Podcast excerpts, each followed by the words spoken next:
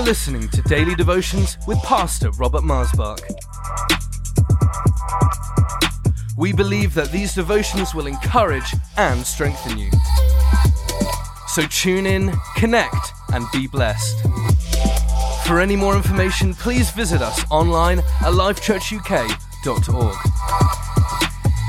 Welcome to Life Devotions, and thank you for joining me today. Power to forgive is the title of this devotion. You know, the question was asked Jesus, Who has power to forgive except God? And Jesus said, That you may know that the Son of Man has power to forgive. He said to the lame man, Rise up, take up your bed, and walk. And immediately the man rose up and walked and took his little mat upon which he laid home. And all were in awe, it says there. You know what is so interesting? The scripture says the power of the Lord was present to heal. There were a lot of people there that were having their physical issues, but only the one who came in faith, who came in faith, who came trusting Jesus. Jesus will show me his merciful love and heal me. And that faith brought that person into righteousness with Him, in connection with Him. And you see, my father used to always say healing and forgiveness go hand in hand. You know, and that's of course Psalm 103, where David says, Bless the Lord, O my soul, and all that is within me, who healeth all my diseases, who forgives all mine iniquities and heals all my diseases. You could see the hand in hand. And throughout Scripture, we can see the original root of all frailty and all physical challenges is the nature of sin itself. It doesn't mean that the person who's ill has acted in sin. It can be, but it isn't. David at times said, Lord, I am ill because I have sinned against you. In other words, David understood, listen closely, that the hindrance between him and God was his sin, not his sickness. Your sickness will never keep you from God. Absolutely not. But you see, if there's sin, it hinders that connection, and then the illness can have its toll on you when, uh, when you're not being constantly renewed by the power of God. You see, I feel healing for me is like salvation. It isn't just one time in 19, September of 1978, Jesus came out of my heart. I was born again when I was 17. I became 18 a month later. You know, that I, that I became born again. No, I get born again continuously, constantly. Colossians 3, verse 10 I am being renewed inwardly after the image of him who created me uh, recreated me ephesians 2.10 you know and so i am my salvation is a continual work of his spirit in me and that same belief that i have that he's continuously renewing me 2 corinthians 4.16 i'm being renewed in the inward man daily for me is the healing for my flesh. Romans 8, verse 10, 11, 12 talks about how our flesh is made alive by the Holy Spirit dwelling in us, the Spirit of life in Christ. And so that healing is continuously, but if there's sin in our lives, then that can obstruct the manifestation of that life. That's why we should never trifle with sin. It should never think light of it. We need to keep a real tender conscience real sensitive, tender conscience that even a thought or something would go, oh, no, Lord, no, Lord, no, Lord, my heart is yours, my mind is yours, I have your heart, your mind, your thoughts, your ways. And that we stay tender in our fellowship with God so that that life can keep flowing in the consciousness of our heart and mind and soul and body. So let me take you here to Hebrews chapter 1, verse 3, please. Oh, this is so powerful. Jesus, who being the brightness of his, God's glory, and the express image of his person, upholding all things by the word of his power, when he had by himself purged our sins, sat down at the right hand of the majesty on high. when he himself had purged. That word purged there is the word cleansed, cleared our record, one translation says, removed every charge, Colossians 2:14 says. So Jesus, who is the brightness of the glory of God, gave himself to give that grace, that power of forgiveness. Now, he continuously in his preaching says, Forgive, even as your Father has forgiven you. Colossians chapter 3, verse 12 and verse 13 forgive as your father has forgiven. Mark 11 jesus says as he is entering jerusalem talking about the fig tree there he's saying to his disciples in verse 26 of mark 11 if you will not forgive neither will your heavenly father forgive. If you're bringing an offering and you're aware that you're carrying aught in your heart against somebody go make it right first and then continue worshiping in other words, don't ever let anything obstruct that divine flow of forgiveness. Just like yesterday, I talked about the Council of mercy. Today, I want to talk to you about this continual flow, this continual river of mercy flowing from His throne, empowering us to keep forgiving. How many times, said Peter in Matthew 18, Lord, should I forgive when someone comes? If they have sinned against me seven days, seven times in one day, I forgive them? Is that, is that what you think? And the Lord says, No, Peter, that's not what I'm teaching you. Let me show you what I mean.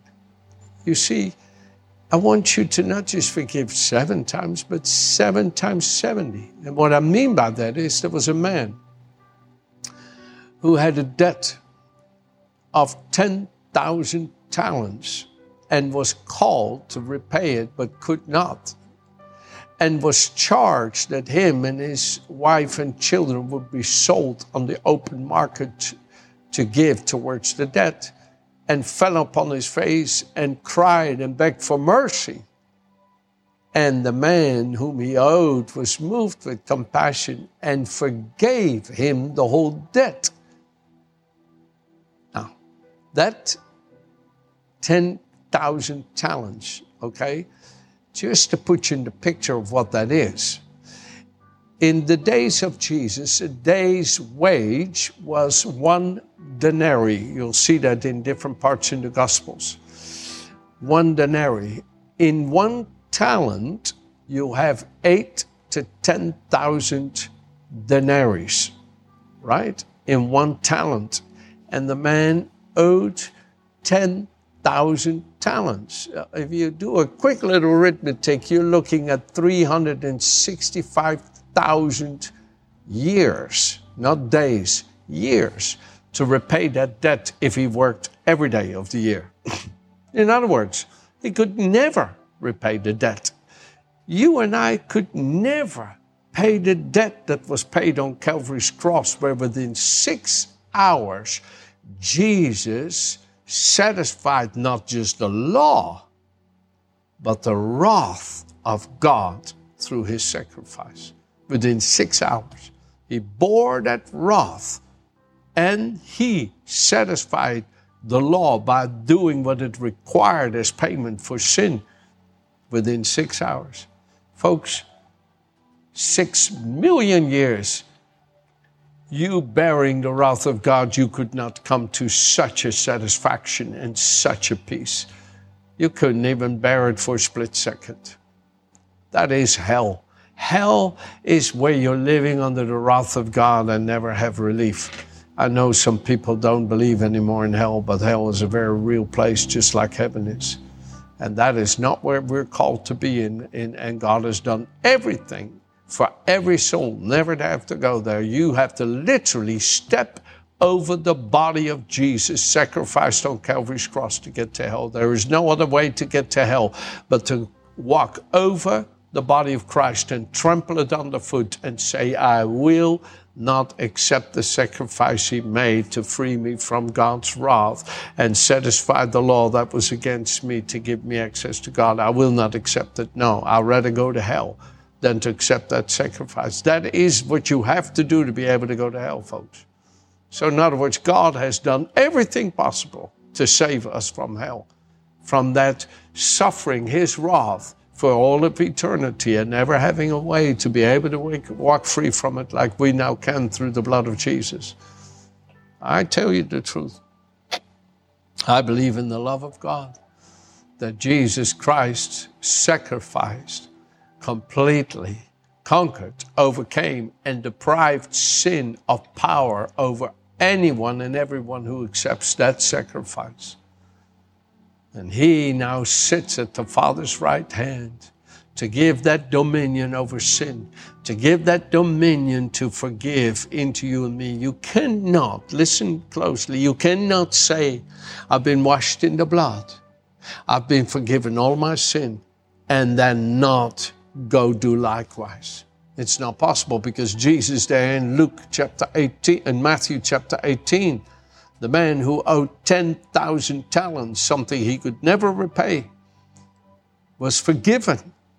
But Jesus then goes on to say to Peter, Peter, that very man who was forgiven so much went out and found somebody who only owed him 2,000 denarii. I'm sure that in the days of Jesus, a debt of 2,000 denarii was a very big debt. 10,000 talents was unimaginable, but 2,000 denarii is 2,000 days' wages. And he took the man by the throat and said, Repay me, repay me and he would not forgive him. And the man could not repay, even though he begged for mercy. And Jesus was told what the man had done and took the man who would not forgive and put him with the torturers until he had repaid his 10,000 talents. Do you can see you can nullify your own forgiveness with God by refusing to forgive? But I'm not talking about the refusal to forgive. I'm talking about this amazing, amazing power to forgive. I'm talking about power to forgive. It is a power, folks, that comes straight from Calvary's cross.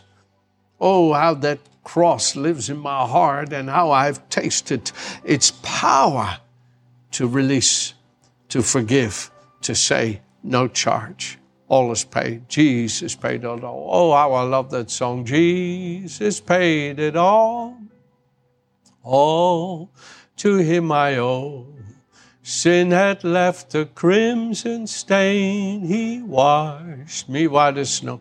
I want to encourage you today let that love and mercy of Jesus reign in your heart. Go with me to Luke chapter 5 in closing because my time is running past. Oh, I'd love to read to you Psalm 32, Psalm 51, Psalm, uh, what is it, 130, and so many of the amazing Psalms. But listen to this Luke chapter 5, okay, Luke 5, starting at verse 17.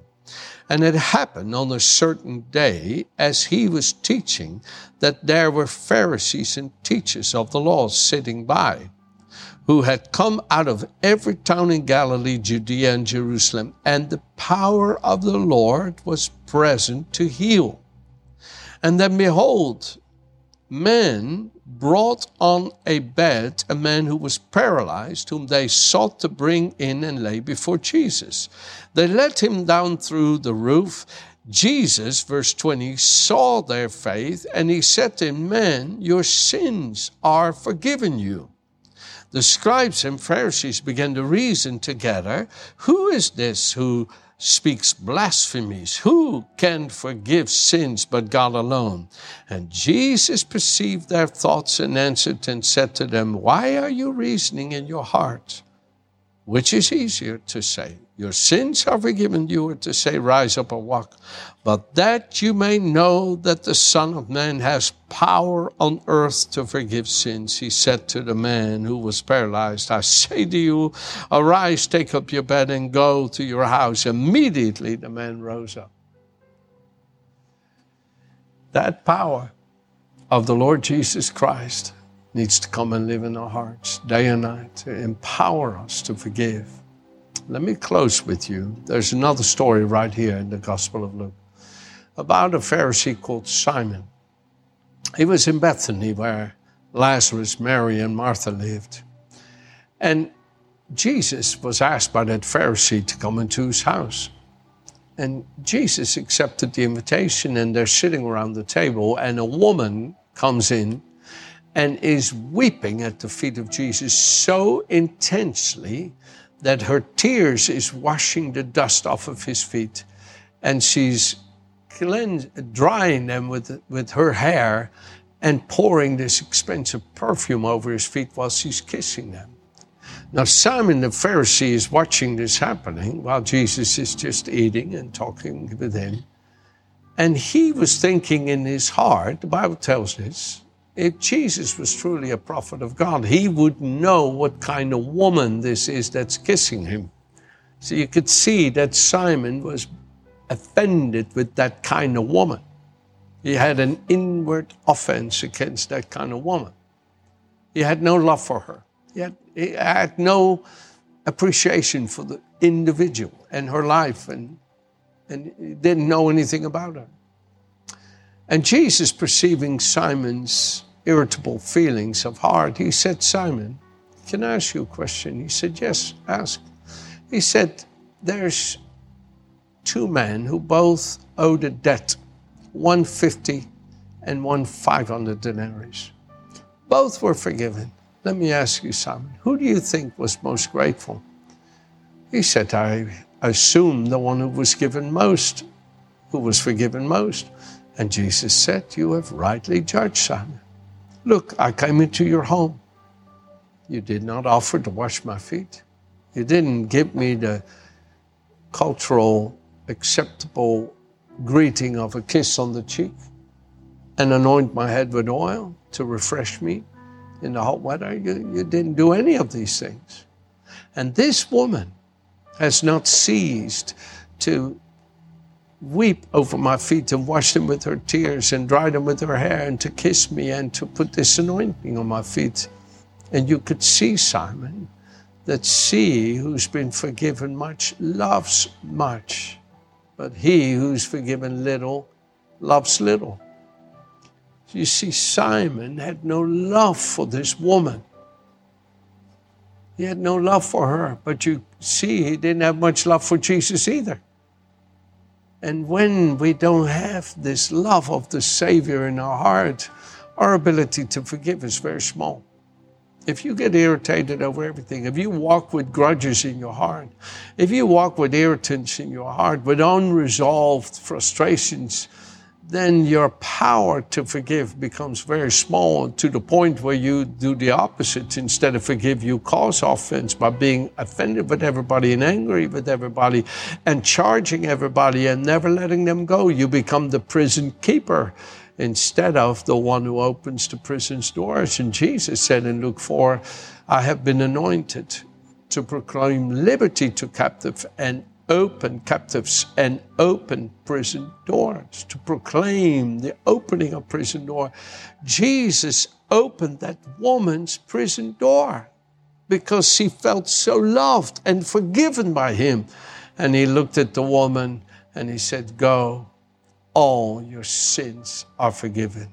Oh, how I love this power and how I pray that you seek it through your union with Jesus and that your heart becomes more full with this love of the Savior so that the power of forgiveness may grow stronger and stronger so that there's nothing the devil can do to use you to condemn anyone. Amen.